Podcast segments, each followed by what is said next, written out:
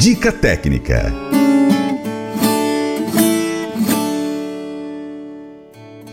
E hoje no seu Paracatu Rural recebendo aqui representante, o extensionista Carlos Henrique. Ele é extensionista da Emater MG aqui em Paracatu, Minas Gerais.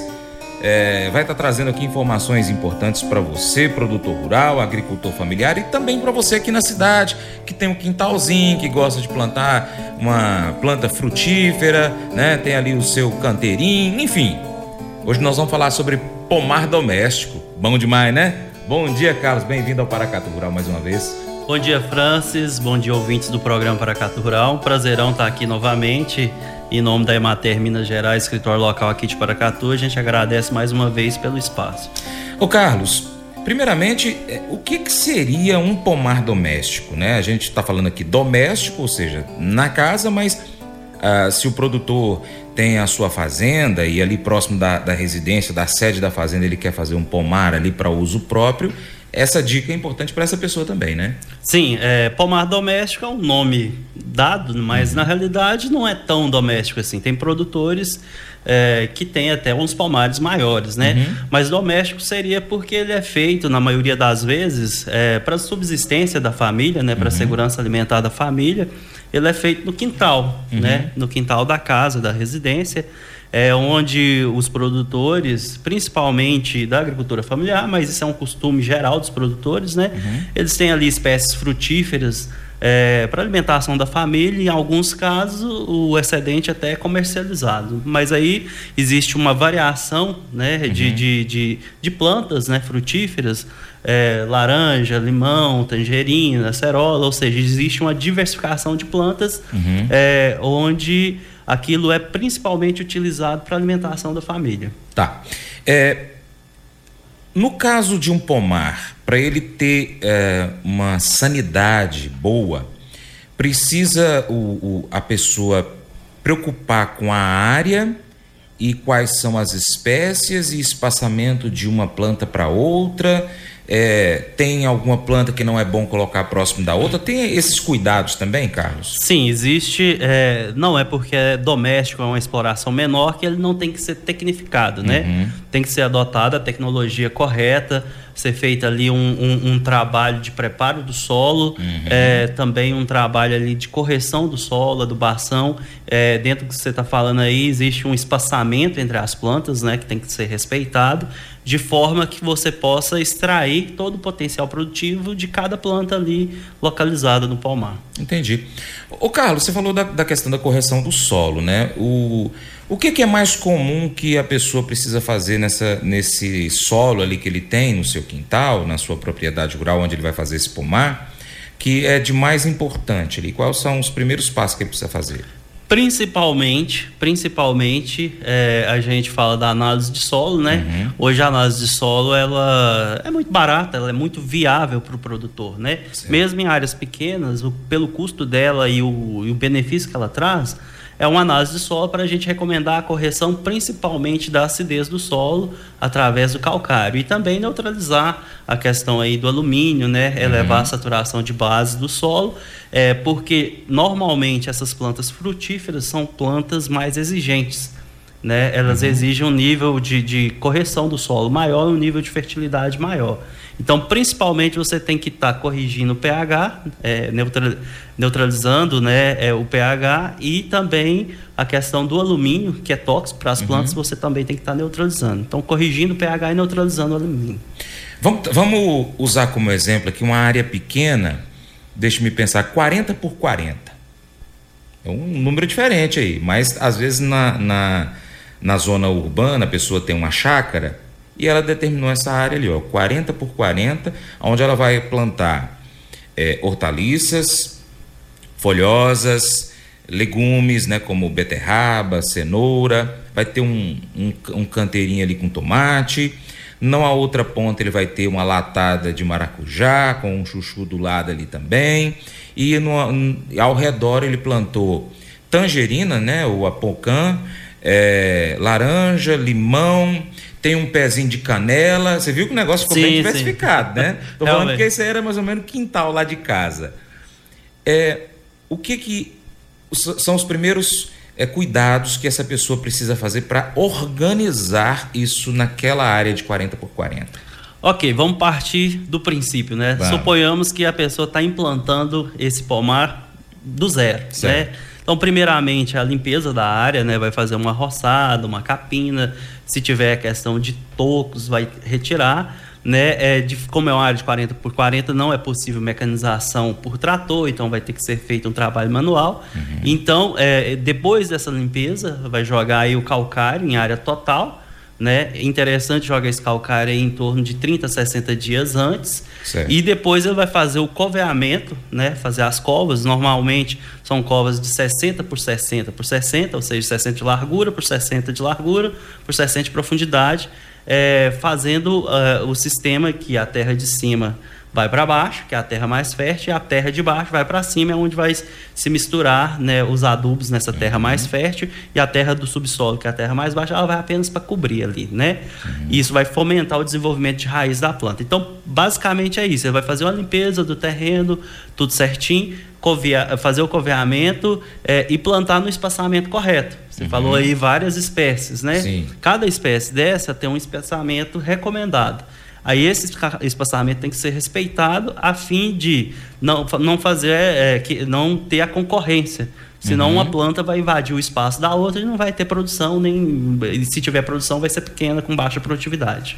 Num pomar desse tamanho aí, existe é, duplas de espécies que não é recomendado por questão de da sanidade, pragas, doenças que pode acometer. Ó, não é bom colocar tal espécie com tal espécie no mesmo pomar. Existe alguma coisa nesse sentido? Olha, com relação, isso aí é muito mais voltado para a parte de olericultura, ah. que aí você tem que fazer uma rotação de culturas. Uhum. Por exemplo, é, tem pragas que acometem determinada cultura que vai causar estrago em outras. Mas como o pomar doméstico são espécies é, de ciclo longo, né, são as espécies perenes que se fala, é, não tem essa questão. O que você tem que respeitar mesmo é o espaçamento. Por exemplo, se você plantar aí um pé de manga e um pé de acerola embaixo, provavelmente a acerola não vai produzir porque a manga vai sombrear a acerola. Então você tem uhum. que respeitar o espaço da copa dessa planta. Uhum. Então, o que, que, é o principal? O espaçamento, né? É, isso na questão da formação. E depois vem a questão de adubação e manejo, controle de pragas, uhum. Tem que manter no limpo também, uhum. né? Fazer a capina. É, muitas pode ser capina manual ou capina química, mas o ideal é a capina manual, porque por se tratar de um pomar doméstico, uma área pequena, dá para fazer e evitar o uso de, de defensivos tá. agrícolas. É, basicamente, a preocupação que a pessoa precisa ter é se todas as plantas do pomar dele vão ter condições de se desenvolver, né, crescer e também receber a luz solar. Sim. Né? Se tiver uma planta onde ela tem a possibilidade de não receber a luz solar, né, porque está muito próximo de uma outra, ali já vai estar tá errado. Sim, é, ah. tem determinadas plantas, por exemplo, o café, tem muitas pessoas que plantam café no quintal ela tolera o sombreamento, mas a maioria das frutíferas não, né? Uhum. Então você tem que deixar é, o, esse espaço para evitar o sombreamento, ter a incidência da luz solar, né, para a planta fazer a fotossíntese e estar tá produzindo, expressando o seu potencial produtivo. Entendi. Eu vou chamar aqui o intervalo e depois do intervalo a gente vai falar um pouquinho mais sobre é, mais detalhes da, de um pomar doméstico. Gente, não sai daí não, é rapidinho. Paracatu Rural, volta já. Mas eu vou dizer uma coisa pra você, viu? É, se quiser colocar propaganda sua aqui nesse programa, ó, eu vou dizer um negócio, você vai ter um resultado bom demais, senhor. É isso mesmo, é facinho, facinho, senhor. Você pode entrar em contato com os meninos ligando o telefone deles, é o 38, é o 991810123, bem fácil. É muito bom porque aí a sua empresa vai sair dentro de um programa que é ligado aí ao homem para mulher do campo. É nós que vai estar tá assistindo e também vai ver sua propaganda. É bom ou não é, só? Dica técnica. Nós estamos ao vivo aqui na Rádio Boa Vista FM com Carlos Henrique, extensionista da Emater MG, cruzeando aqui hoje sobre pomar doméstico. O Carlos, é, no, no bloco anterior eu falei de uma área de 40 por 40 para a gente poder estar tá conversando naquele momento, mas a determinação do tamanho né, dessa área que a pessoa vai fazer o pomar, a quantidade de, de espécies, de plantas dentro desse pomar, depende também é, de acordo com o número de pessoas interessadas nesse pomar, né? Que vão estar tá consumindo o que vai ser produzido ali. Não tem, é, tem, tem um cálculozinho para ser feito, não tem, Carlos? Sim, é, esse dimensionamento aí, Francis, ele leva em conta é, a quantidade de membros da família, né? Que vão estar uhum. tá consumindo, o consumo de cada pessoa e o índice, a produção, a expectativa de produtividade de cada planta. Uhum. Aí, com base nisso, você define, ah, tantos pés de, da planta A, tantos pés da planta B, e com base nesse, nessa produtividade, essa expectativa de produtividade, calcula-se a quantidade de plantas que vai ser colocada no pomar. Entendi. Ou seja, um pé de manga já tá bom para qualquer tamanho de família, né? porque sempre sobra, né? É, é, assim, por padrão das famílias atuais, sim, né? As famílias estão cada vez menores, mas assim, essas mangas aí que sem ser dessas espécies melhoradas, uhum. provavelmente vai ser suficiente. Mas hoje o pessoal tem usado muito, já que você tocou aí na questão da manga, é, a manga Palmer, né? A uhum. manga Tome. É, inicialmente ela vai ter uma produtividade menor, porque a planta está em desenvolvimento, mas depois dela estabilizada, ela vai produzir bem. Mas aí é, o produtor pode estar procurando o escritório da Emater e a gente vai fazer esse cálculo, né? Uhum. Com a expectativa, seria um dimensionamento do pomar, a expectativa de produtividade de cada planta e o consumo da família com base no número de pessoas. E alguns produtores ainda querem comercializar, né? Uma pequena Sim. parte eles comercializam. Bacana, bacana. Ô Carlos, é, você falou da, da, do preparo do solo, enfim, mas depois que a gente está com o pomar formado, é, é, muito interessante o produtor também fazer adubação e fazer o acompanhamento do solo. É, de quanto em quanto tempo que é necessário ele estar tá fazendo essa observação com relação à saúde do solo? É, com relação ao solo, a gente se recomenda análise de solo anual. Uhum. É, isso aí para todas as culturas praticamente. Essa análise de solo no mínimo uma vez por ano para estar tá acompanhando a evolução do solo. É, com relação à adubação, inicialmente é feita uma adubação orgânica é, e também com adubos químicos, né? uhum. né? E depois é feita adubação de cobertura ou de produção. Aí essa adubação ela tem que ser feita, normalmente a pessoa não tem irrigação, é, no período das chuvas. Se a pessoa tiver irrigação, ela pode fazer essa adubação de cobertura ou, ou produção durante o ano todo. É, lembrando que a adubação é interessante você fracionar, né? igual um prato de comida, você não disponibiliza ele de uma vez só. A planta ela vai se alimentando ao longo do tempo. Então, se você tem a possibilidade de fracionar, dividir essa adubação, o aproveitamento pela planta vai ser bem mais eficiente. Uhum. A, a irrigação, o produtor rural tem um sistema manual, ele gosta ali, tem uma área que dá para poder puxar uma mangueira e é, em determinados horários do dia ele pegar ali sair aguando a sua plantação, só para poder distrair a cabeça, ele tem tempo suficiente. Quais são os melhores horários para fazer a irrigação? Irrigação pode ser feita em qualquer horário do dia. Às ah. vezes o, a pessoa, o produtor, igual você falou na cidade também tem muitos palmares, né? Uhum. É aquele horário que a pessoa tem o tempo. É, o importante é essa irrigação não ser insuficiente ou excessiva. Certo. Normalmente, depois dessas adubações que a gente estava falando anterior, é feita uma, uma irrigação. É em torno de 10 a 20 litros de água por planta, é, em torno aí de uma a duas vezes por semana no máximo. Agora, se o produtor tiver um sistema é, de gotejo, hoje o sistema de gotejamento está muito acessível, às uhum. vezes ele, aí a irrigação é diária mesmo por gotejamento. Mas o importante é, o excesso ele traz muitas doenças, principalmente nos citros, ele traz a gomose, né? Uhum. É, essa questão aí do plantio também é interessante, o, o, o produtor é, ele tem que plantar é, a planta com o colo, a base da planta, acima do nível do solo. Se ela ficar uhum. muito abaixo, é, no caso dos citros, que é limão, laranja, tangerina, uhum. principalmente, ela dá essa doença que se chama gomose que acaba com o pomar. A irrigação também, é, algumas pessoas falam, ah, vou ficar molhando também as flores, as folhas para poder tirar a poeira, para ela ficar bem vistosa, para poder ficar bem irrigada. O ideal é aguar ali no pezinho, né? Isso. Jogar na, nas folhas uma vez ou outra de vez em quando para tirar um pouquinho do excesso de poeira, até vale, mas o dia a dia é no pezinho da planta, né? Isso, essa questão de molhar a copa da planta é desnecessária, a não ser que seja um, molhar para limpeza, né? Certo. Como você está falando, mas a irrigação ela é feita no, no solo. Essa irrigação da, da copa das, das. Como, por exemplo, os citros, pode também causar é, fungos, né? É, na realidade, essa irrigação aí ela é desnecessária, não é que ela causa uh, fungos. É, na realidade, é porque você vai estar jogando água em, em, na planta sem ela absorver. Porque Entendi. o que absorve, a boca da planta é a raiz, né? Na raiz. Tem que ser na raiz. É, essa questão aí nos citros é porque os citros eles têm incidência de, de muita incidência de cochonilha e pulgões uhum. e acarreta uma doença secundária que chama fumagina, que a formiga sobe na planta e transmite um fungo uhum. que deixa a folha preta, é a fumagina, né? Uhum.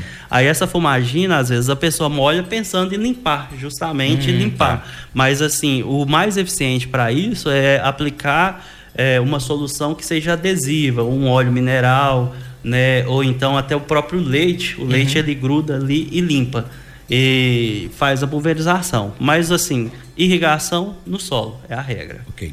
É, o plantio também é, não, não dá para pegar e chegar e plantar tudo de uma vez só. Cada um tem uma época ideal para poder a pessoa pegar aquela muda e colocar ali no solo. Tem isso aí também, Carlos? Tem que ter essa observação? No caso de, de, de pomar doméstico, são frutíferas, pode ser plantado tudo de uma época só, uhum. porque é, ela vai levar um tempo até iniciar a produção. Por exemplo, laranja, ela vai iniciar a produção depois dos três anos, é, uma laranja aí de enxertia. Então, é, o que, que a pessoa tem que observar? Ela tem condição de plantar é, irrigado, pode plantar em qualquer época do ano. Uhum. Ela não tem condição de plantar irrigado, vai ser com as algas das chuvas, tem que ser plantado no início do período chuvoso. Ah, Por quê? Tá. Para a planta se desenvolver né, com, ali com as chuvas.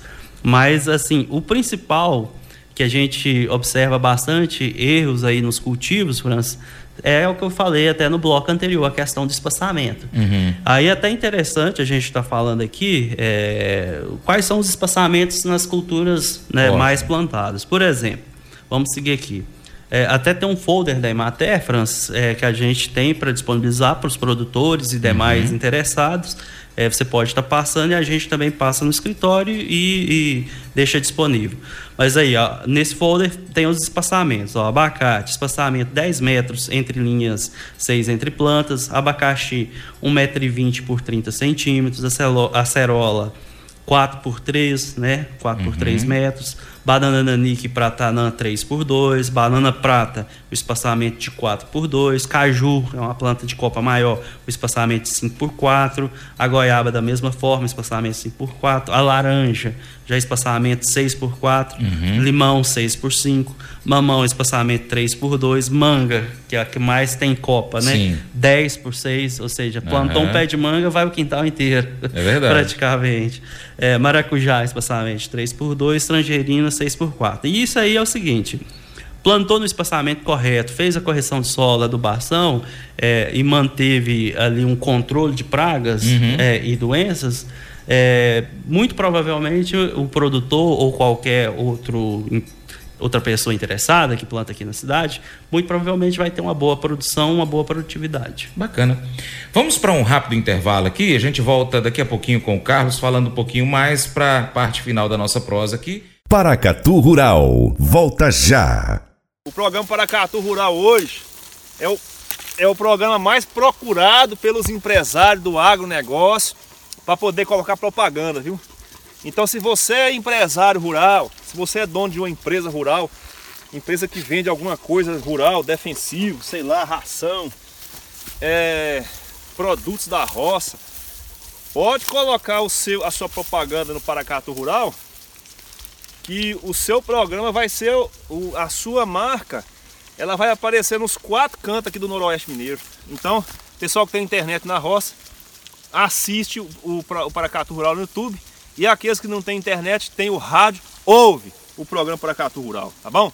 Então você que é empresário rural aí, ó, põe sua propaganda aí que você não vai estar tá perdendo não, viu pessoal? Dica técnica. Paracatu Rural está recebendo aqui hoje o Carlos Henrique, né, ao vivo aqui na Rádio Boa Vista FM, conversando hoje sobre um pomar doméstico. Assim, é muita coisa para se falar. Existe aqui uma cartilha bem bacana.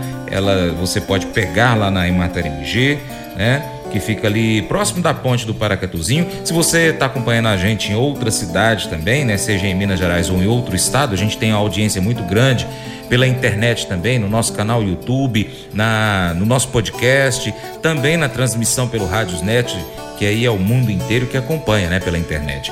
Você pode procurar a Emater daí da sua cidade. Com certeza vai ter isso aí. Se não tiver, você consegue. E chama a gente aqui também no zap que a gente manda para você, tá bom?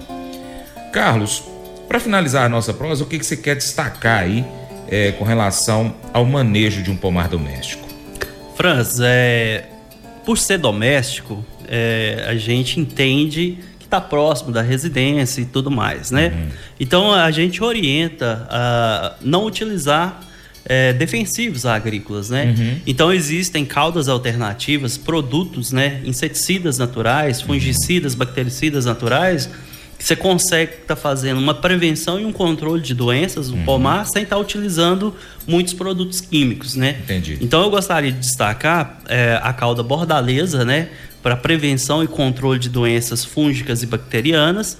A cauda bordaleza é, o produtor, o produtor ele vai estar utilizando o cal hidratado, de preferência, o sulfato de cobre e água. Uhum. Então, em um pulverizador de, de 20 litros, ele vai estar utilizando aí 100 gramas de sulfato de cobre, 100 gramas de cal.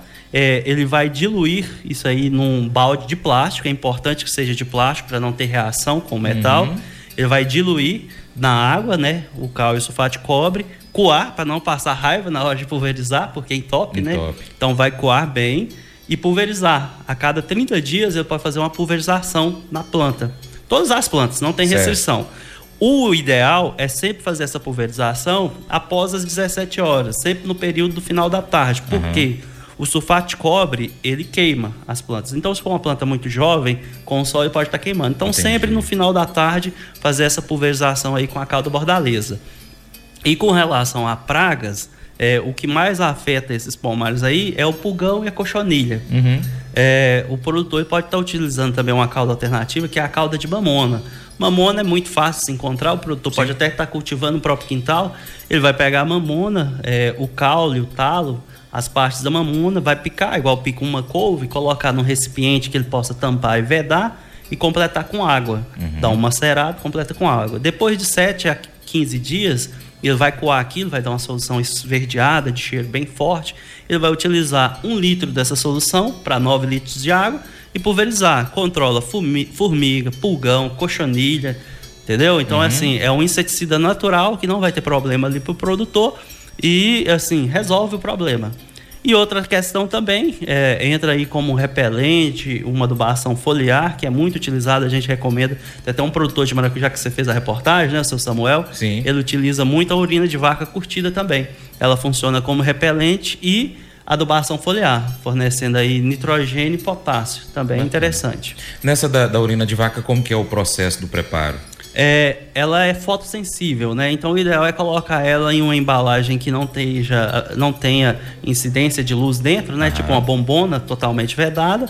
Aí depois aí de 15 dias ela já está curtida.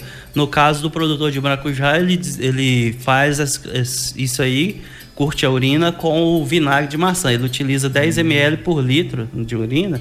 Né, de vinagre de maçã, ele faz a aplicação lá, não queima, fica show de bola.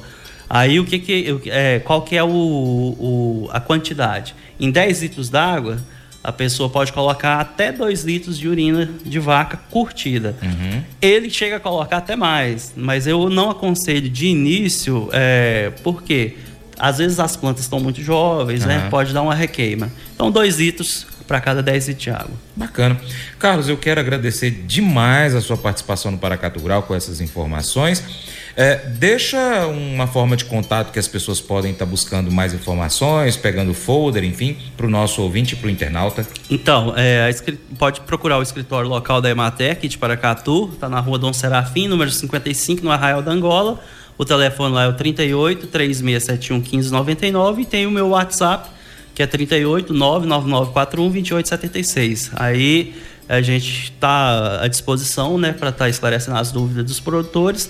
E com relação a esse folder também está disponível no site da Emater MG. Se o produtor quiser acessar o site diretamente lá na, na livraria virtual. É, o, o folder chama-se Pomar Doméstico.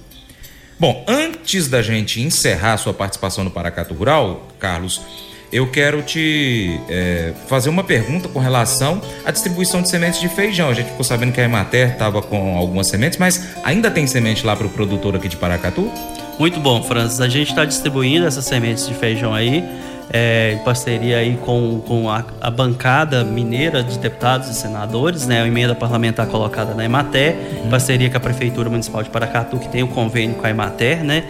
Então está distribuindo sementes de feijão para plantio tem, a gente ainda tem lá mais de 100 sacos, então os produtores podem estar se deslocando.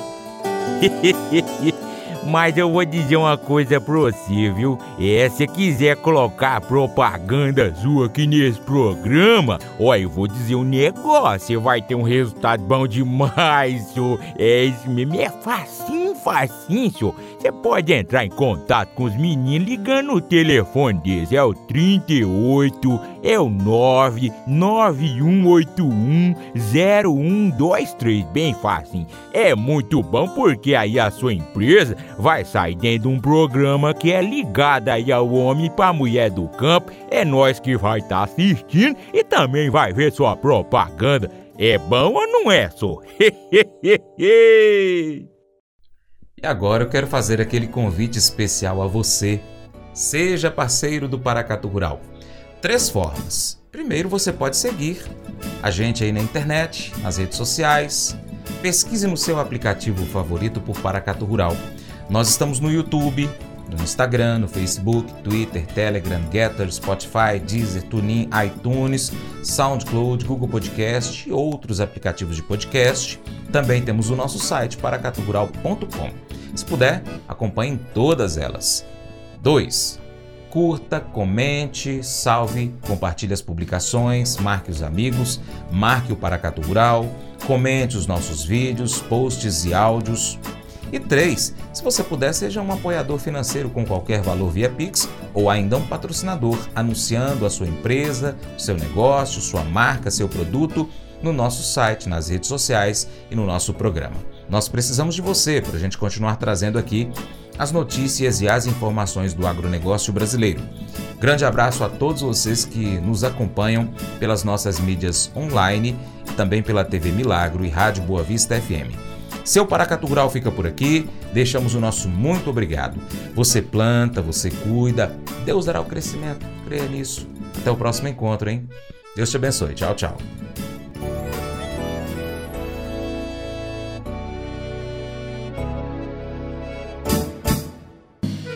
Acordo de manhã para prosear no mundo do campo, as notícias escutar. Vem com a gente em toda a região com o seu programa Paracatu Rural. Tem notícias, informação e o mais importante, sua participação. Programa Paracatu Rural. Programa Paracatu Rural.